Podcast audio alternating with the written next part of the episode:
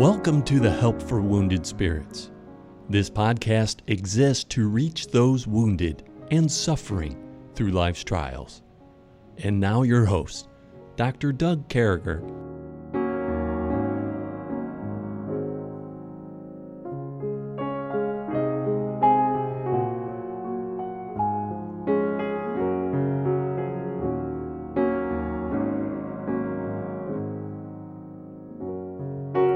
Great to be back with you, folks. What an honor it is to come across your airways. With me again is Pastor Tony Miller. You, those of you who listened yesterday know we just finished up the fruit of the Spirit, and as we looked at the different fruits, we we looked at things like, but the fruit of the Spirit is love, joy, and uh, we talked about peace, long suffering, gentleness, goodness, faith, meekness, and temperance, which we finished yesterday. Against such, there is no law. And, and I, I said to Pastor, I said, last time you spoke, and we got more questions when Pastor speaks than we get. I usually get a question or two a week, and we filter them into our discussion. But uh, uh, when we aired just a couple weeks ago, the beginning of the fruit of the Spirit, uh, you sent lots of questions. So I said to Pastor, uh, I said, can we, uh, can we just go ahead and ask you some questions today? And I want you to know that he was kind enough and, and said he would do that. But understand that uh, we would call this in the Army extemporaneous. This is just coming right. Uh, you know, there's no forewarning on this. Uh, we're just going to a guy with three quarters of a century of life, uh, half century serving God in the ministry, and uh, and, and, so we're looking for his God given. His uh, his God centered discernment. I've seen it. I've uh, been in his preaching. So, Pastor, thank you for that. Are you sure you're all into those questions we're going to ask today? Well, it's good to be with you again, Brother Carriger, and always a joy to be with the people that are listening and praying that God will give help through our words that we try to communicate. We're not always clear, but maybe the Holy Spirit will just make things real clear. All right. So today's word of the day is questions. I want to start off, Pastor, and and uh, uh, I, I, just I told you we had some questions on marriage and different things like that, and I, I want to start right there. Uh, when someone is joining in your life, you know, maybe you're at the point you're in courtship and and and biblically and pragmatically and how you and uh, Mrs. Miller, how do you know? How do you know that this is the person? Well, I can share my own testimony. I was in Australia and I'd been at, through two years of Bible training, and I'd come to the conclusion that I wasn't going to get married. Uh, I thought I'm going to be able to serve God singly, undistractedly, and uh, I look back on that, and that was just uh, my immature way of concluding what God wanted for my life. But it was uh, actually seeing a couple serving over in Australia, Randy Pike and his dear wife. And they'd been married about 16 years, and it was seemed like they were still on their honeymoon. They just loved one another. And I made comment to him after a, a supper meal at their home, and uh, we were looking at the sunset Australian territory, and just said, "Brother Pike, I appreciate the relationship you have, and uh, you and your wife." And he immediately started, and he said, "Tony, you're going into the ministry. You need a good wife." And he gave me a verse, and it was Ezekiel sixteen forty four, and he said, Tony, remember it says that as a mother is, so shall her daughter be also. Now, we you say like father, like son a lot, but that verse was used of the Spirit of God to point me toward my wife. Now, I'd met her when I was 19 and she was 15. I was too old to date her at that time, but this is three years later. And uh, she was in my home church, and her mother was a godly woman. And I thought, if this woman turns out to be like her mother. And that's what Brennan A. Pike said. He said, You look at her mother, and if she's a Christian mother, she'll be a lot like her in 20 years. Well, that's not an absolute thing, but I just tell people make sure they're saved, make sure they're surrendered and trying to live a surrendered life to the Lord. And there's the fruit of the Spirit manifested where God is producing those qualities of Christ likeness to a certain degree, not perfect. And then you need to get advice. There's safety in a multitude of counselors. And you can ask people. I asked my pastor what he thought about me pursuing this young lady that was back in my home church. She was still in high school in her last year high school, and I was in college. And so you want to get counsel. You want to look at uh, how they treat their mom and dad. Does a boy treat his mom terribly? He's a danger zone for you to marry as a girl. Uh, but I also say take and look at how their parents are, the way they live their lives, and they'll become a lot like them if they have Christian parents. And then uh, also take it slow. Don't let your heart run away with you and you get emotionally tied up with someone or start getting into physical contact and bonding before you know it's God's will. Take your time, get to know the person, and using time, the Lord will, through time and counsel and surrendered hearts, tell you whether you belong to one another or not. Now, my junior year, I dated a godly girl. We prayed together, read the Bible together. We enjoyed things like that, but through time, God made it clear to us we were meant for one another. But when it came to my wife that I now have, and God started pointing her out when I was in Australia, uh, through time, God made that very clear to me. And I actually got to a point, I said, God, I don't want to let my own heart desires, you compel me to, to marry. If I, I'd like to marry her, but if you just compel me and you make it so clear I'm not mistaken by my own emotions. And the night I got engaged to her, God was really, His Holy Spirit was saying, Hey, it's time for you to get engaged to this girl. And if you don't, you're disobeying me. Now, everybody doesn't have that same experience, but you can put it into the point saying, God, convict me if I need to be convicted that this one is the right one. We have a tendency to run ahead hmm. and a gun, and I just say take it progressively slow, ch- uh, checking one another out, ch- asking the Lord to show, getting advice from people that know you well. No, that's great. And so you're answering another question in here too. And I guess this would be different for everybody. Uh, but this young lady writes from California. Uh, what do you think a time frame, a healthy time frame, uh, would be for courtship? prior to marriage? Well, I don't encourage people if uh, to get engaged and then try and determine if they're the one. I encourage them to find this, is this the one, and then um, the idea time of courtship or engagement, as we would call it, would be from eight months to a year and a half. Hmm. I think you start dragging it out, you burn people out uh, in the waiting process because they've already decided this is God's will. They've given their hearts to one another, and it becomes more difficult to restrain yourself from not getting physically toward someone inappropriately, to get into petting and that sort of thing, and getting too physical. Yeah. And I think you got plenty of time in an eight months to a year and a half time frame to get ready, to get prepared. And uh, uh, that's what I would say is plenty of time to go through premarital counsel, get all the details of the wedding ready, you know, get your finances in order. And in premarital counsel, I cover about five areas that I try to get through, and couples need premarital counseling. Yeah, no, I, I agree with that. And uh, so I, I guess this begs one more question, Pastor. I know these are hard, but what's within the bounds of touching prior to holy matrimony? I mean, are we hand holding? I mean, what in your mind? Uh, okay. I, I, Spirit of God says, and let me just put it this way uh, people say, well, should you kiss? Could you hold a hand? Could you do this or that? And they're looking for specifics. Right. But yielded people will deal with First Thessalonians chapter four. And this is the will of God, even your sanctification, that you abstain from fornication. not in the lust of concupiscence, even as the Gentiles which know not God. Now, I quoted chapter 4, 1 Thessalonians. You can go there and look at it. I quoted 3 and 5. The lust of concupiscence is the biblical principle that I give people to this question. And the lust of concupiscence is two Greek words that have to do with passion and sexual desire, basically, is what it amounts to. So, having desires, strong desires.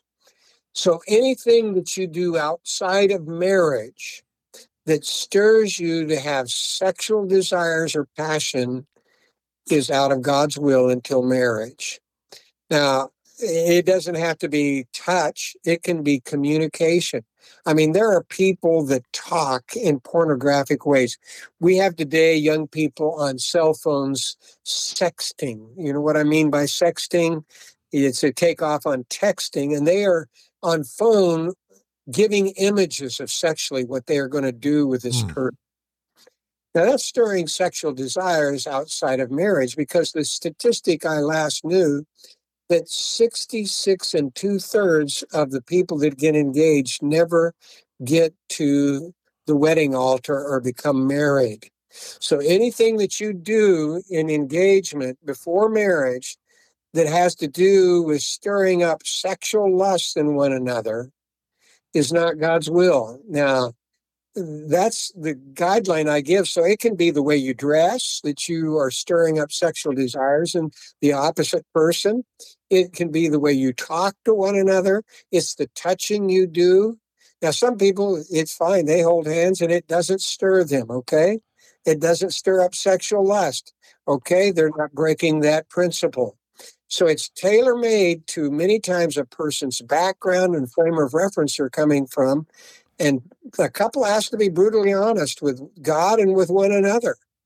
God, if stirring sexual desires in me or my mate, we're going to tell one another that and we're going to back away from it because that's for marriage. Yeah. Hey, Pastor, hold on that for a minute. We're going to go ahead and let these radio stations do what they need to do, and we'll be right back with you.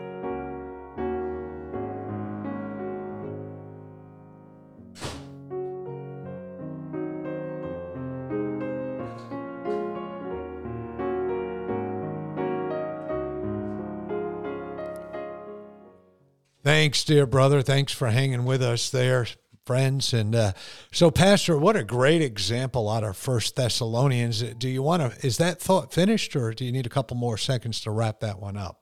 Uh, yes, and there's other scriptures that go along that line. Jesus said this. He says, "You've heard of old, thou shalt not commit adultery, but I say unto you, whosoever looks on a woman to love her has committed adultery in his heart." So you don't even have to touch someone. You can look. Pornography is sex outside of marriage, stirring passions, the lust of concupiscence. And God calls that adultery of the heart. And that passage, frankly, with me, when I went to study for the ministry, I was coming out of a background of living in the flesh and boy, that verse helped me. I, I can't even look at a woman inappropriately and start imagining what I would do with her if I got to bed with her. That's the lust of concupiscence. That's adultery in the heart. Yeah, that's great. That's great, Pastor. Thanks for sharing that with us. That certainly answers three or four of the questions we had here. Now, someone asked the question of you when, when we were earlier on in the fruit of the Spirit, and they they asked a question in your mind. What are some biblical imperatives or imperatives to being a good parent? Well, biblical imperatives of parents is first of all to be saved and secondly, to be a spirit filled parent or person each day. Uh, I've known people go to parent seminars and have all the information out there, but if you don't daily walk in the spirit, being spirit controlled, then you're not going to be a good mate. You're not going to be a good parent you're not going to be a good church member. You're not going to be a good employee or employer. it takes uh, day by day yielding to the Spirit. And you stop and think about it. you can be spirit filled this hour in the morning and an hour later you can be in the flesh and so it takes 24 7 walking in the spirit controlled by the spirit to make the best parent now let me just say this your style of parenting affects how your children are going to respond to you if we're all discipline and no love or all sentimental love and no discipline your parenting style is going to be ineffective with children. And you can find five different parenting styles in First and Second Samuel between Eli, Hannah, and her husband Elkanah, Saul, Samuel. Different styles there, and it's a good study. And the key to your child's Gary Smalley wrote years ago, but he's really taking styles of parenting and Samuels. The style of parenting would be that, but the, this more is caught than taught. Yeah. And that your example is going to be speaking louder, and your children are going to imitate more what you do, not what you say if you don't practice what you preach, you're going to turn them off. But if you're practicing something, you can preach. Yeah. We, and we lost you there for a minute, Pastor. Are you still with us? Yes, I'm with you. Oh, okay. And uh, so someone asked a question. This next question deals with uh, temperance and uh, before we even got to it, they asked this question, but they said, when you're speaking of one's dietary, uh, what they should eat, this guy's hitting on the point that we as Christians hit on a lot of things that are sin, but we don't talk about gluttony and eating things wrong and, and things of that nature.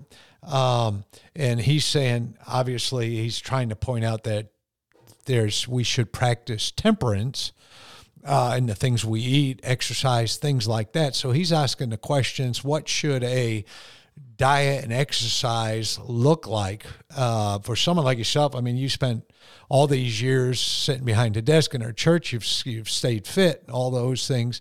What would you recommend for people who are trying to go through this world? Diet, exercise, biblical thoughts on that, your thoughts? Well, th- we're talking about New Year's resolutions many times when we get into right. this, but it needs to be an everyday resolution what we're eating and how we're taking care of our body. And I think the motivation has to be not, I want to look handsome, beautiful, I want to be trim and fit. Our motivation has to start right. And this has to do with pleasing God and taking care of the temple of God you know, we will preach oftentimes on nicotine and alcohol and drugs and that sort of thing, destroying the temple of, but really overeating and not eating balanced diet and exercising destroys the temple as well. And so this has to do with the motivation of taking care of God's temple. And that's where it needs to start. Now, you can get into all kinds of things about whether it's vegetarian, or it's meat or no meat and all of that. But let me just say this the right amount and a balance is the best thing on diet that you focus on. That's what I've come to realize in my own life. And exercise is very much a part of it. Some people are just driving their bodies with extreme exercise, and some people are doing none. Once again, balance and regular. So three to five times a week, getting an aerobic exercise, a workout according to your age and your your health, what you will be able to tolerate without tearing your body down. Exercise, and uh, I do this at home. I have my own re- regimen at home. Uh, my wife and I have a garden, so we get plenty of vegetables, but we eat meat and vegetables America is overloaded with sugar in its food. The processed food are taking in. So cutting back on the sugars is critical. And my daughter and son-in-law spent five years in China. And the thing that would shake them up is when they get off the airport in the States and look at the obesity in our country. And that is what we're talking about is gluttony that God does not want us to be involved in. And it's a form connected to rebellion toward God. I'm not going to let God control my appetite. And so I know I've gone to preaching on this, but basically balance in regular exercise, balance in eating, in the kinds of food and the amount of food. Yeah, that's good. And and I like what you said. It, you know, the scale will take care of itself if the diet's right and the exercise right. If you've if you've got the right foods and you're doing the right things. And many of you know that I, I recently lost a lot of weight just a few years ago. And a, a, great cheerleader for me was Pastor Miller. I remember him saying, You look good, and then asking me the question one time, Do you feel better?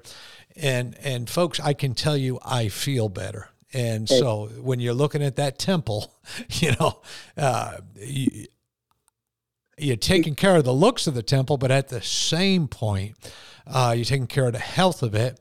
And I can serve God better, Pastor. And I know this is part of your answer. Uh, so much better being healthy than I can be, uh, than I can do being unhealthy. It and brother Doug, you got another question today? No, I think we're there, brother. We got about a minute left. I want to thank you for taking the time and uh, sharing all this with us. And folks, I want you to know that these questions on marriage and these are different things that you guys have asked us from different places. And I, I really appreciate the way that the pastor went in a very informational, biblical uh, role here. His years of experience. Remember those things he talked about with. Uh, uh premarital counseling that is a big deal and uh, i can tell you it wasn't that long ago i sat down and was counseling kind of working with nine different couples and there's things that i learned from all of them that seven of them had no premarital counseling and out of all nine people the longest they had been together prior to marriage i'm talking courtship and engagement and stuff was nine months. So i think when the pastor's telling you slow down uh, you know when you get to that engagement part, take that eight months to a year and a half and learn each other, go through your premarital counseling. Don't do things that would stimulate those things that are ungodly. Build your marriage on something that's godly and God and put him in the front position. But again, thank you, Pastor. We look forward to the next time you can come back.